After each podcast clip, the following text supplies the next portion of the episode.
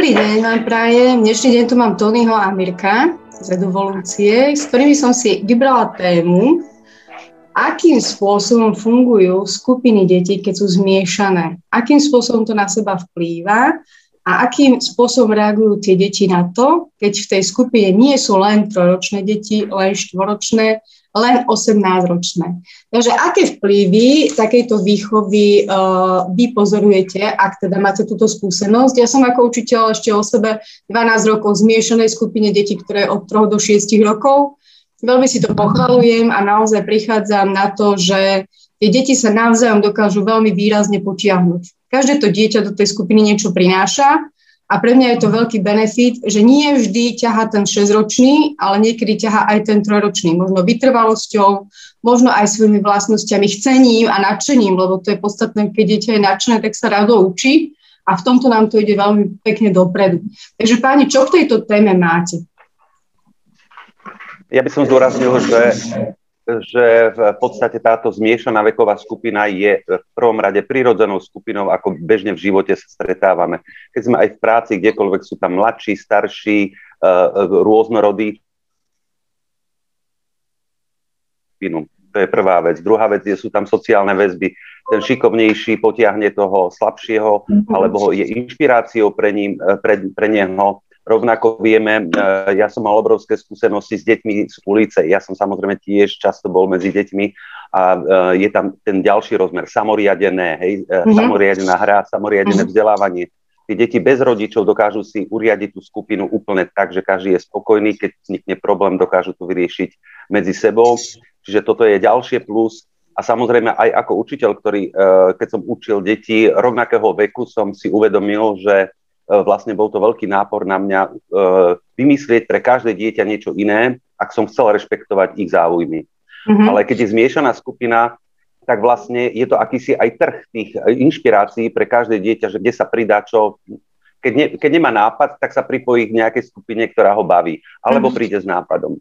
Jasne, čiže vždycky tam... a Uh-huh. Vzniká také tvorivé prostredie, ktoré vlastne vy, vytvárajú deti, nie úplne pedagóg a pedagóg by mal byť zase sa vraciame k tomu, že ten sprievodca, ktorý by mal načítať, čo tú skupinu pravdepodobne momentálne nadchlo, hej, a do toho ísť. Uh-huh. Áno, on môže inšpirovať tiež, ale nie je to len celkom na ňom. Čiže skôr by som povedal, že je tam akási podpora, že možno má v zálohe nejaké nápady, ale pokiaľ tie deti majú same, tak vlastne nie je nevyhnutné, aby on do toho nejako vstupoval.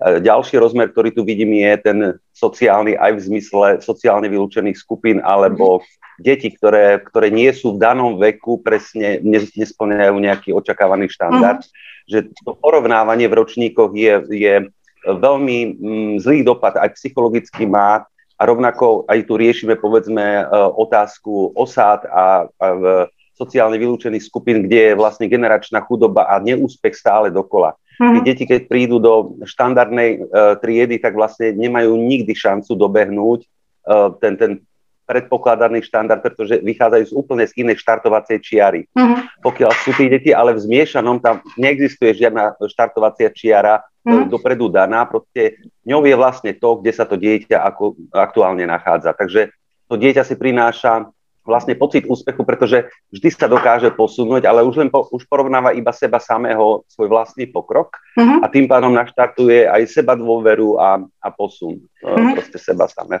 Toľko zatiaľ. Mirko, ty asi máš uh, takisto svoju skúsenosť? No, najprv si dovolím povedať svoj názor, ako keď sa hovorí o tých zmiešanom vzdelávaní, zmiešaných skupinách. Možno, že zabudáme na to, na tú tradíciu, ktorú sme tu vždy mali v minulosti, kedy v tých obecných školách, tých starých školách, to starého typu, kedy si boli všetky deti pekne pokope uh-huh. a naozaj sa od seba aj navzájom učili. Vždy to bol aj väčší tlak na to pedagogické majstrovstvo, aby jednoducho tí učitelia vedeli tie deti zaujať, pretože jedna vec je postaviť sa a monotónne prednášať jednej vekovej skupine na jednom predmete všetko. A je, druhá vec je práve striedať tieto aktivity, striedať rôzne typy metód, skupinovej práce, projektové vyučovania a podobne, uh-huh. kedy sa ukazuje, či ten učiteľ na to má alebo aj nemá. Čiže zároveň podľa mňa je to aj taká dobrá skúška pre toho pedagóga, ktorý si týmto prejde, aby sa aj veľa naučil a bol pripravený na rôzne situácie počas svojej profesie, ktoré na, k nemu, na ktoré vždy narazí. A plus, e, myslím si, že sme sa možno niekedy vo vývoji stratili. Pán Mederli mal taký čo, svoj času rozhovor, že pri tej našej pokusách, pokusoch o reformu sme sa stratili vo vesmíre. Mm. Tak sme možno stratili uh, pri tých všetkých úvahách a reformách práve v tej priemyselnej spoločnosti, kedy sme sa snažili to školstvo vytvoriť podľa obrazu akejsi pásovej výroby, kde sa všetko presne určí, všetko je štandardizované, všetko je merané, merateľné a vždy, máme, vždy hľadáme a očakávame určité výstupy. Uh-huh. A jednoducho tu asi nastala tá základná chyba, prečo momentálne sme tam, kde sme, lebo sme si nevedomili, aké živé je vlastne to vzdelávanie, že je to živý organizmus. Ja to mm-hmm. stále prirovnávam k rôznym biologickým uh, modelom, napríklad stromu. A podľa mňa je práve dôležité sa vrátiť, pozrieť sa na to, ako to bolo kedysi v minulosti a skúšať práve tieto možno pôvodné formy, ktoré sme mali odskúšané v iných civilizáciách, v iných kultúrach a tam sa práve prejavovali a na mnohých miestach sveta sa doteraz aj prejavujú tie výsledky, že je to mimoriadne efektívne, ak už deti v mladom veku získavajú predstavu o tom, aký ten svet je rôznorodý, rôznofarebný. Mm-hmm. Ja som mal svoj často taký krásny príklad, aj videl som to v mnohých iných modeloch, kedy je to taký krásny obraz, kde Eh, predmety sú jednotlivé plechovky farby, matematika má svoju, slovenčina svoju a tak ďalej. A potom druhý obrázok je, že tam je život, kde sú všetky farby dokopy pomiešané. Čiže na čo vlastne pripravujeme tie naše deti? Uh-huh. Očakávame, že v tom skutočnom živote všetko dostanú presne roztriedené, rozanalizované, rozdelené, kdeže práve my sa musíme zamerať na to, aby sme ich vedeli práve pripraviť pre takýto rôznofarebný život, kde prichádzajú mnohé nepredvídateľné okolnosti, kde sa veci stále menia. A práve aj tým, že sú v týchto viekovo zmiešaných skupinách, tak sa na to lepšie trénujú a pripravujú.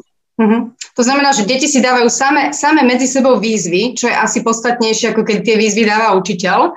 A myslím si, že v dnešnej dobe práve u detí, u detí problém, že tie výzvy denné nemajú. Hej? Že v podstate rodič pozametá ráno pred Prahom, hej?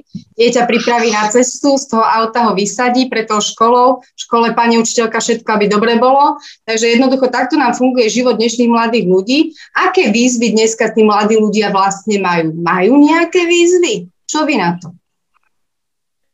Ja by som ešte dodal, eh, aj, aj, aj k tej výzve, tak je to, je to jedna vec, že eh, každý človek eh, je po tej telesnej stránke iný, iný talent má, mm-hmm. v inom čase dozrieva a podobne. Nie je možné v rovnakom čase všetkým deťom ponúknuť niečo, čo bude práve v tej chvíli pre nich výzva. Mm-hmm. A toto je dôležité, že, že keď je ten zmiešaný kolektív, tak vlastne tých výziv je oveľa viac. Mm-hmm.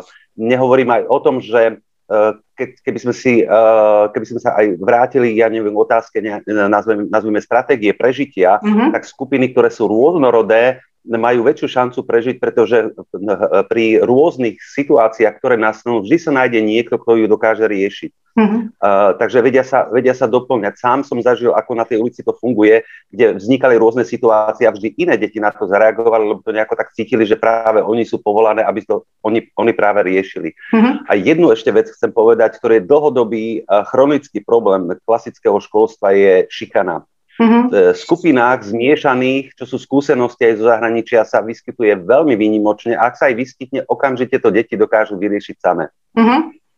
Veľmi dobre.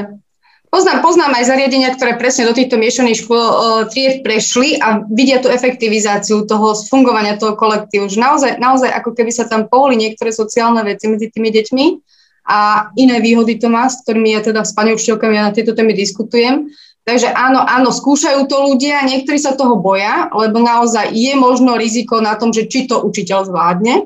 Ja si myslím, že toto je otázkou, že či to dáme ako učiteľ. Ale ja si myslím, že nie je sa čoho báť, pretože naozaj tie deti sú tak šikovné a tak vnímavé, že proste si v tej partii vždycky poradia. Hej? Aj my sme vyrastali v partiách, boli sme často vonku a zažili sme tam rôzne veci, povedzme si to, že to tak bolo. Takže ako a sme tu, hej, obité kolena, aj iné perly, takže naozaj, naozaj to dáva, dáva zmysel toho, aby tie deti nám navzájom rástli. Kedy vznikali takéto miešané komunity, bolo samozrejme ešte, keď sa vrátime do tej minulosti, popri fabrikách sa vlastne vytvárali veľké kolektívy detí, ktoré sa nám začali vzdelávať. Len to, že nám to prišlo do toho klasického systému tabulkového a deti musia byť zaradené niekde, to podľa mňa isté veci pokazilo a naozaj niektorým deťom to pomáha, niektorým to škodí, čiže zase to má dve strané mince, ktoré, ktoré naozaj e, nie vždy, nie vždy sú fajn. Čo sa deje s deťmi, ktoré sú veľmi šikovné z môjho pohľadu je, že sa preradzujú cez ročníky, hej, že niektorým sa to poradí, podarí, niektorým sa to nepodarí, čiže zase nejaký ten systém funguje týmto spôsobom. Takže e, v rámci, v rámci zmiešaných komunít teda ja som za, vy páni ako? Tony áno, 100%, Miroslav takisto. Takže ak, ak, ak máte nejakú teda možnosť eh, sa pozrieť na takéto zmiešané komunity, určite ich navštívte, lebo je zázračné naozaj sledovať, čo tie deti dokážu v tej komunite vytvoriť.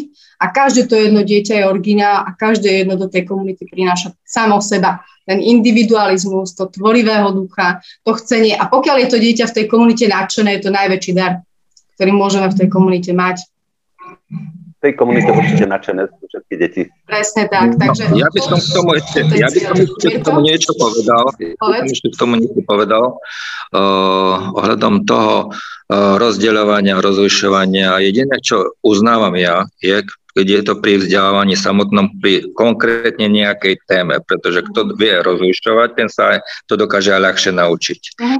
Ale práve tu sa nám v tej praxi ukazuje, že asi to býva najlepšie práve vtedy, keď sa vytvorí ten kolektív, práve rôznorodý, kde sa navzájom môžu všetci navzájom ťahať. Čiže nevzniká nám niečo unifikované, niečo presne vymedzené, čo bohužiaľ vnímame aj dnes, kedy sa mnohé, keď vidí rodičia svoje dieťa, že sa jej mu zdá, že práve táto škola mu nedáva úplne to najlepšie, tak ho chce preradiť niekam inám na nejakú top školu, ktorej malo pozitívne referencie, uh-huh. či mu vytrhne z toho prostredia, kde ono bolo. A práve toto je možno ten základ toho celého, že príliš sme sa sústredili na to, že sa snažíme tým deckám vytvárať práve akože podľa nás tie najdokonalejšie podmienky. Ale práve mali by už tu pri vzdelávaní zistiť, že ten život nie je taký jednoduchý, že to nie je tá biela, teda tá trieda s bielou stenou, prípadne so zvanou alebo bielou fixovacou tabuľou s presne stanovaným eh, rozlišením, kde sú lavice, kde sú stoličky, kde eh, je nástenka, kde sú pravidelné informácie, ale popremiešať to dať Jasne. tú stenu preč, ako je to v jednej eh, tej televíznej show. Uh-huh. Uh, a keď uh, si správne spomenula, že či to učiteľa zvládnu, prečo by nemohli byť na to dvaja, traja? Prečo by nemohol byť pomocný učiteľ alebo pomocný pedagóg alebo nejaký asistent, ktorý by nebol len tak, ako dnes je aj predstavo asistentov, že určený len preto, aby sme pracovali so žiakmi, ktorí majú handicap. Nie, mal by to byť pomocný, ktorý je tu pre všetky deti, je tu tomu, tomu pedagógovi po ruke, aby jednoducho vedel ten proces, ktorý je náročnejší, áno, to priznávam, že určite mm. pri takýchto vekovo zmiešaných skupinách je to náročnejšie, aby to mohli ťahať spolu a aby jednoducho aj tie deti videli, že ako funguje spolupráca, pretože pre nich sú aj tí pedagógovia vzorom. Tým, ktorí vidia po, pri rodičoch, hneď asi druhý, ktorí podľa nich sa potom vedia potom v tom živote aj správať. A toto Jasne. je podľa mňa tiež dôležité. Určite áno. Super, ja si to viem predstaviť. Áno? Jednu vetu som len uh, uh, na záver, že, že v podstate tým pádom môžu byť aj dvaja, traja, ale môžu byť aj väčšie tie skupiny, môže byť aj 50 detí a ja neviem, traja učiteľe. Uh-huh. Toto mi dáva zmysel. Takže naozaj v takej skupine, kde sa vytvoria ešte aj také tie kulty, v ktorých tí deti sa môžu mhm. počas dňa hýbať, naozaj vytvára priestor, kedy to dieťa práve to robí, čo ho zaujme a presne do toho kultu ide a tam pracuje. Takže toto nám už funguje v rôznych alternatívnych systémov naozaj efektívne a tie deti sú nadšené. A to nadšenie, keď tomu dieťaťu naozaj v tej ruke ostane, tak s tým dokáže veľké veci. Takže verím, že... Možno, možno odporúčam film Summerhill, je, je v českom dubbingu teda všetkým, ktorí nás počúvajú, lebo tam je presne krásne ukázané, ako, to, ako zmiešaný kolektív môže fungovať. Áno. Takže jeden z top filmov Summerhill určite dáme aj do odkazov, aby ste si ho mohli pozrieť, ak ste ho ešte nevideli, lebo z tohto filmu naozaj idú slzy do očí a že naozaj deti dokážu aj same rozhodovať, dokonca doviesť veci aj do iných právnych uh, skúseností. Takže naozaj uh, Summerhill na záver. Takže ďakujeme pekne za pozornosť aj Mirkovi a Tonimu za účasť, že, že so mnou boli a že sme si mohli túto tému pozorať. Pekný deň vám prajem. Aj vám, ďakujem. Aj vám, pekný deň.